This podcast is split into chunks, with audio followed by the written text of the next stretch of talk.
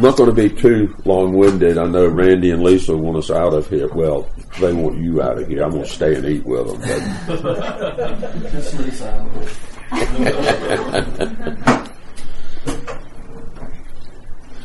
I'm trying to get y'all out as soon as possible. This is for Sunday school.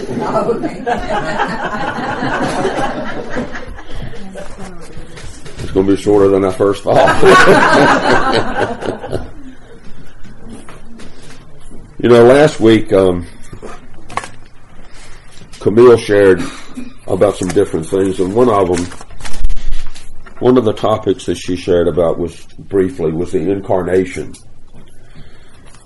and um, a lot of talk this time of year about the the babe in the manger. And what incarnation means specifically, it means entering into or becoming flesh. It's the doctrine that maintains that the eternal, pre-existent Son of God became human in the person of Jesus. What the Lord did who, what the Lord, who was already a person, the second person of the Trinity, what he did through the operation of the Holy Spirit was to take into union with human, with himself, a human nature. So he took into himself a human nature, he who was already divine. And the result was that Jesus Christ was one person with a divine nature and a human nature. Not two natures, or not half human and half divine. All divine and all human. The heresy says he's half this and half that. And that's a heretical doctrine. In the Gospel of John, we find that Jesus is called the Word of God. He's Christ. He's the incarnate Son of God. He was with God. He was God. John says the Word became flesh. The Word of God, another name for Jesus, the Logos. He became flesh and he dwelt among us and we saw his glory glory as of the only begotten from the Father, full of grace and truth. In Revelation 19, Christ is again called the Word of God. In the 19th chapter, it says, And I saw heaven open, and behold, a white horse, and he who sat on it is called faithful and true and in righteousness he judges and wages war. His eyes are a flame of fire, and on his head are many diadems, and he has a name written on him which no one knows except himself. He's clothed with a robe dipped in blood, and his name is called the Word of God. This is Jesus. This is the babe in the manger. And Revelation 19 also says, And on his robe and on his thigh he has a name written, King of Kings, Lord of Lords. Jesus came to earth to take on human flesh. The Word of God born of a virgin in a stable in Bethlehem. It, it boggles the mind. If you ever stop to think about it more than five seconds, it just it's it's so awesome you can't even grasp it. John, the first chapter, excuse me, John 1 says, He was in the world, and the world was made through him, and the world did not know him. The world didn't know him, but the angels did. An angel told the shepherds, Do not be afraid, for behold, I bring you good news of great joy, which will be to all the people. For today in the city of David, there's been born for you a Savior, who is Christ the Lord. there probably aren't very many people that don't know that famous poem was the night before Christmas mm-hmm. And all through the house. Not a creature was stirring, not even a mouse. One man said that this poem got him to thinking about the first Christmas Eve. Think about the first Christmas Eve. Before Jesus was born in Bethlehem. That's the first Christmas Eve. What was happening in the world before he came? For one thing, the curse infested the earth. God had cursed the earth. He said, the ground's going to be full of thorns and thistles. The woman's going to have child, pain in childbirth. All these animals that used to obey you, they're not going to obey you anymore. There's going to be strife and turmoil from now. Sin is going to fill the earth. All nature is going to groan. This is what it was like on Christmas Eve before Christ. The curse infested the earth because it rebelled against God and it fell from grace. And God cursed it. Before Jesus came, God had sent many prophets. He sent Elijah. He sent Elisha. He sent Jeremiah. He sent Isaiah. He sent Ezekiel. He sent Amos. He sent Zechariah. He sent more and more on and on the prophets. But then it ended. It had been 400 years of silence that Christmas Eve before Jesus. Heaven had been silent for 400 years. That's what it was like the Christmas Eve before Jesus came. And before Jesus came, men were looking for a Savior. God had promised that a Savior was going to come. He said that after Adam sinned. The prophets repeated this over and over throughout hundreds of years and in many different ways, but it had been centuries. Some people still believed, but many had become hardened. Then came the announcement of the angel to the shepherds. And then later, two years or so to be exact, the wise men came. The Savior had come. The first Christmas Eve was gone. You know, a lot of fairy tales begin once upon a time.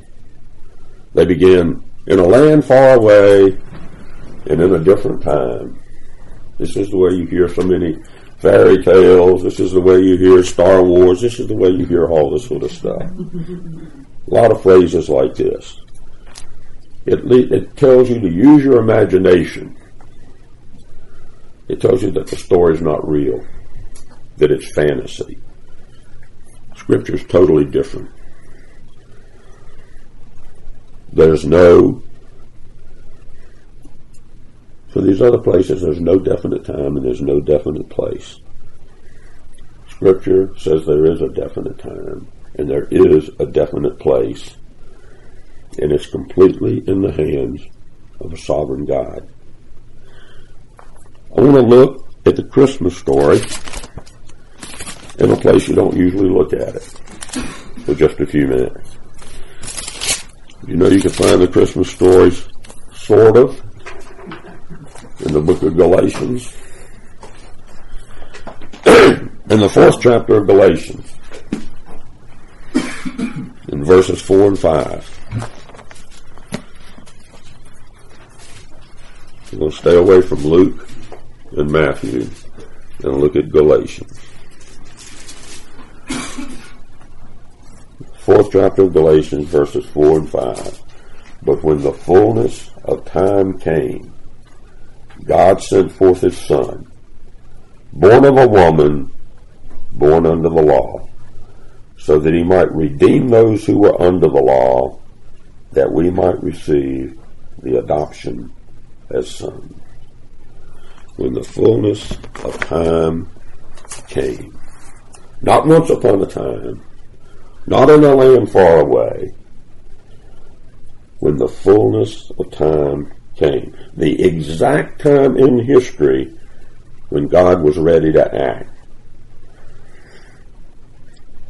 It's a unique time in history when everything that had to occur had occurred. All the details were in place. It was a time that was agreed upon by the Father and Son, and Son in eternity past, before time began.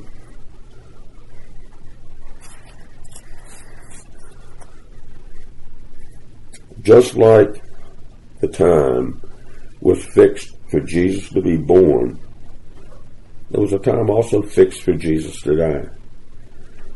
You know, Jesus' brothers said that he should reveal himself to the world. And Jesus says, My time has not yet come. The authorities tried to arrest him, but Scripture says they couldn't because his hour had not yet come. Mm-hmm. John 13 says, Before the feast, the last feast of the Passover, Jesus knew his hour had come. It was his time. There's also a time fixed for the end. When?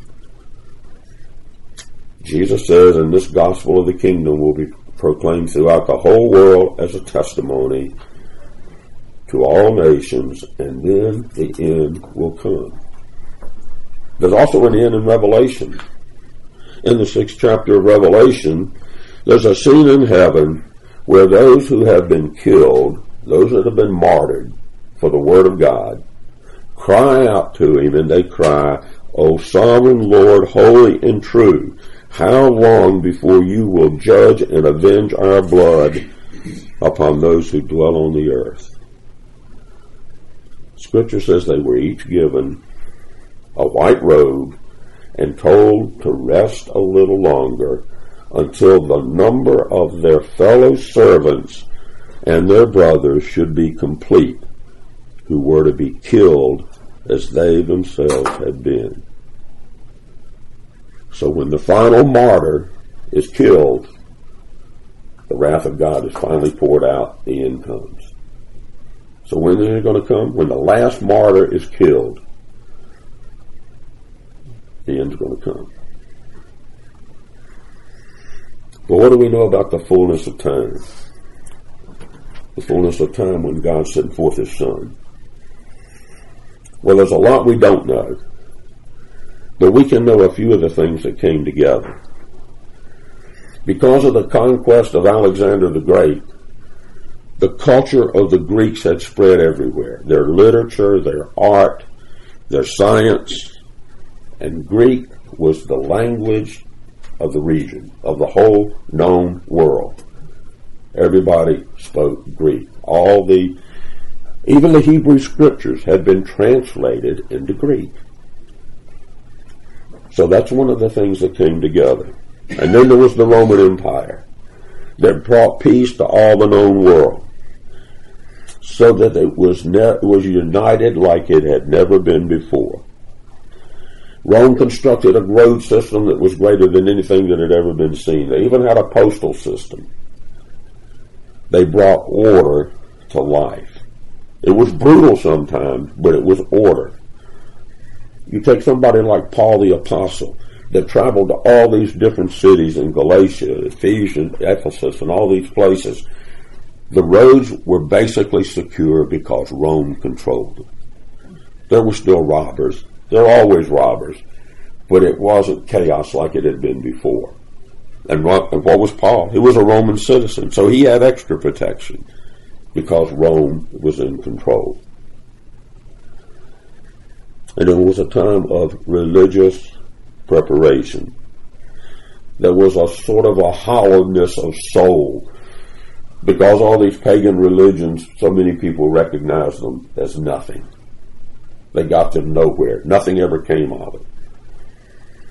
Even Judaism, by so many people, was it had gotten to be a sterile religion. It was practiced on the outside, but there was no real heart service to the living God. There were a few Jews that were still looking for the Messiah. But for the most part, there was a hollowness of religion. And into this setting, Paul says, when the fullness of time had come, God sent forth his son, born of a woman.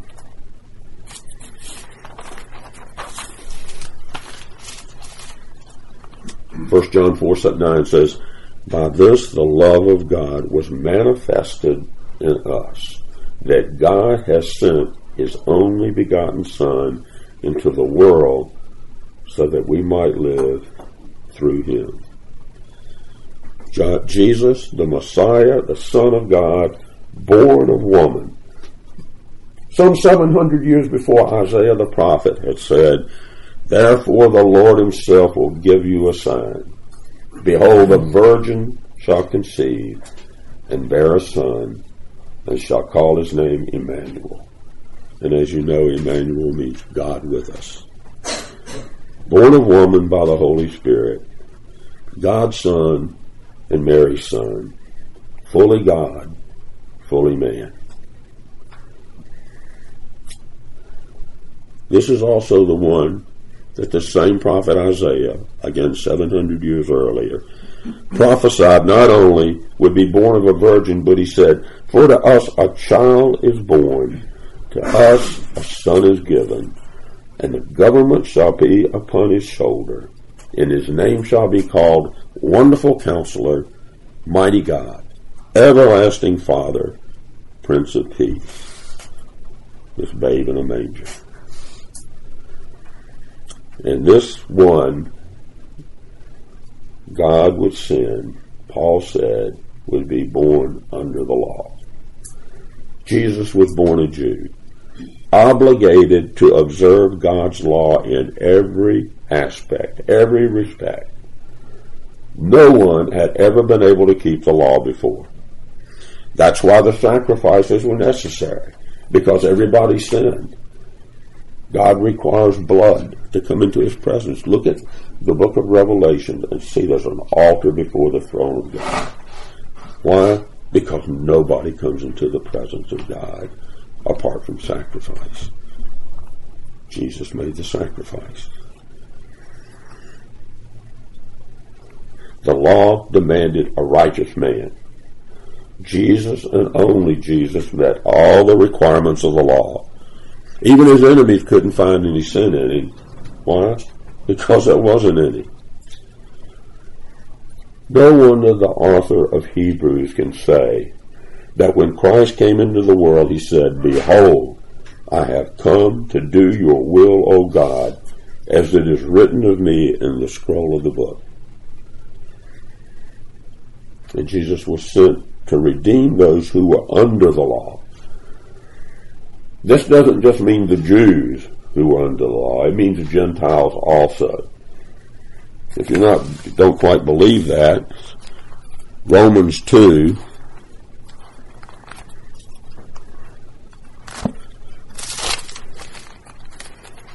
Romans 2.12 says, For all who have sinned without the law will also perish without the law. And all who have sinned under the law will be judged by the law. All that sin are going to be judged. All that sin are going to stand before the righteous judgment of God. Either cleansed by Jesus or condemned and judged in a terrible way by God for your own sins that you retain.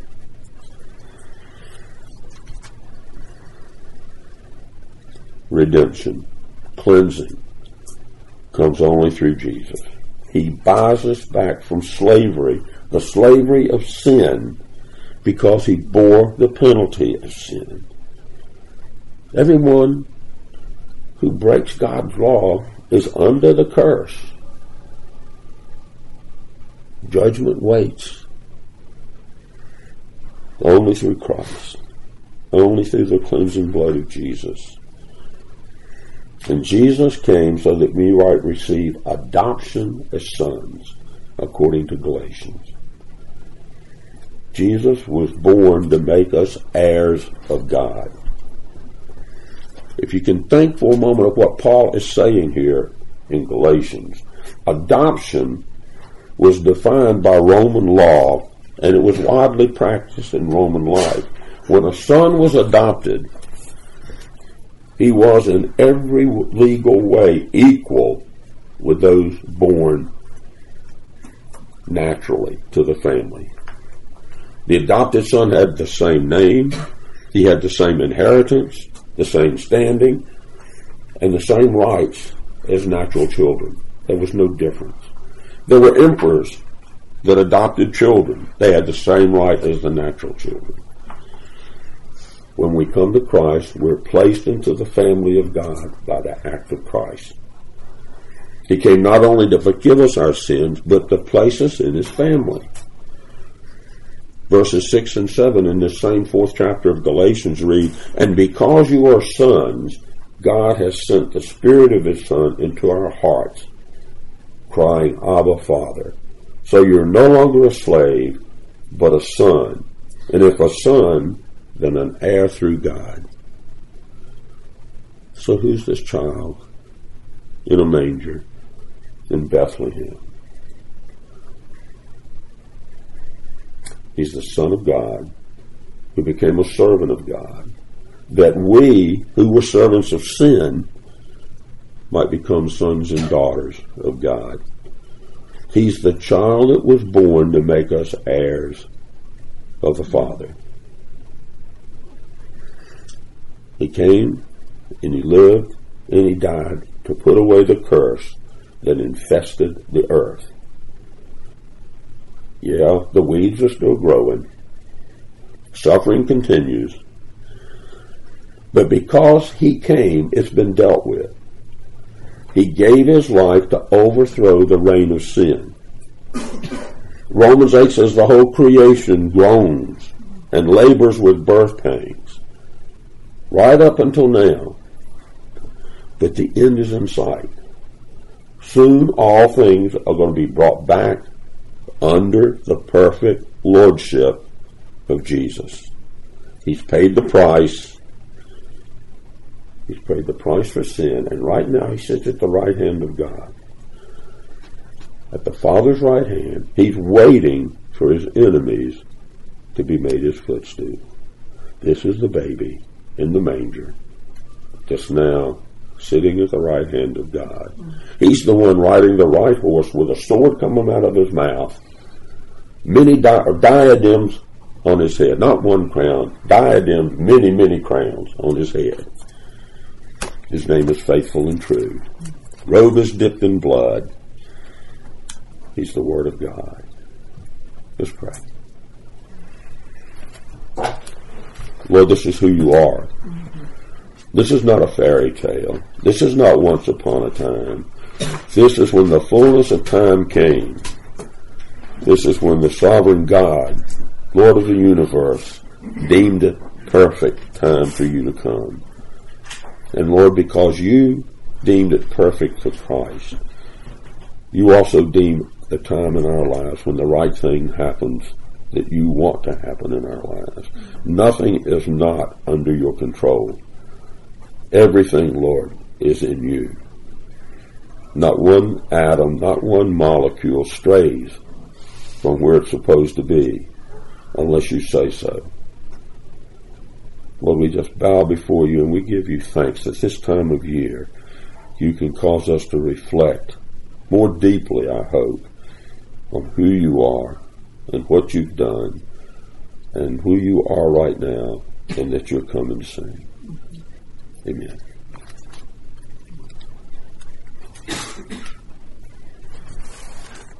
Y'all look on page one.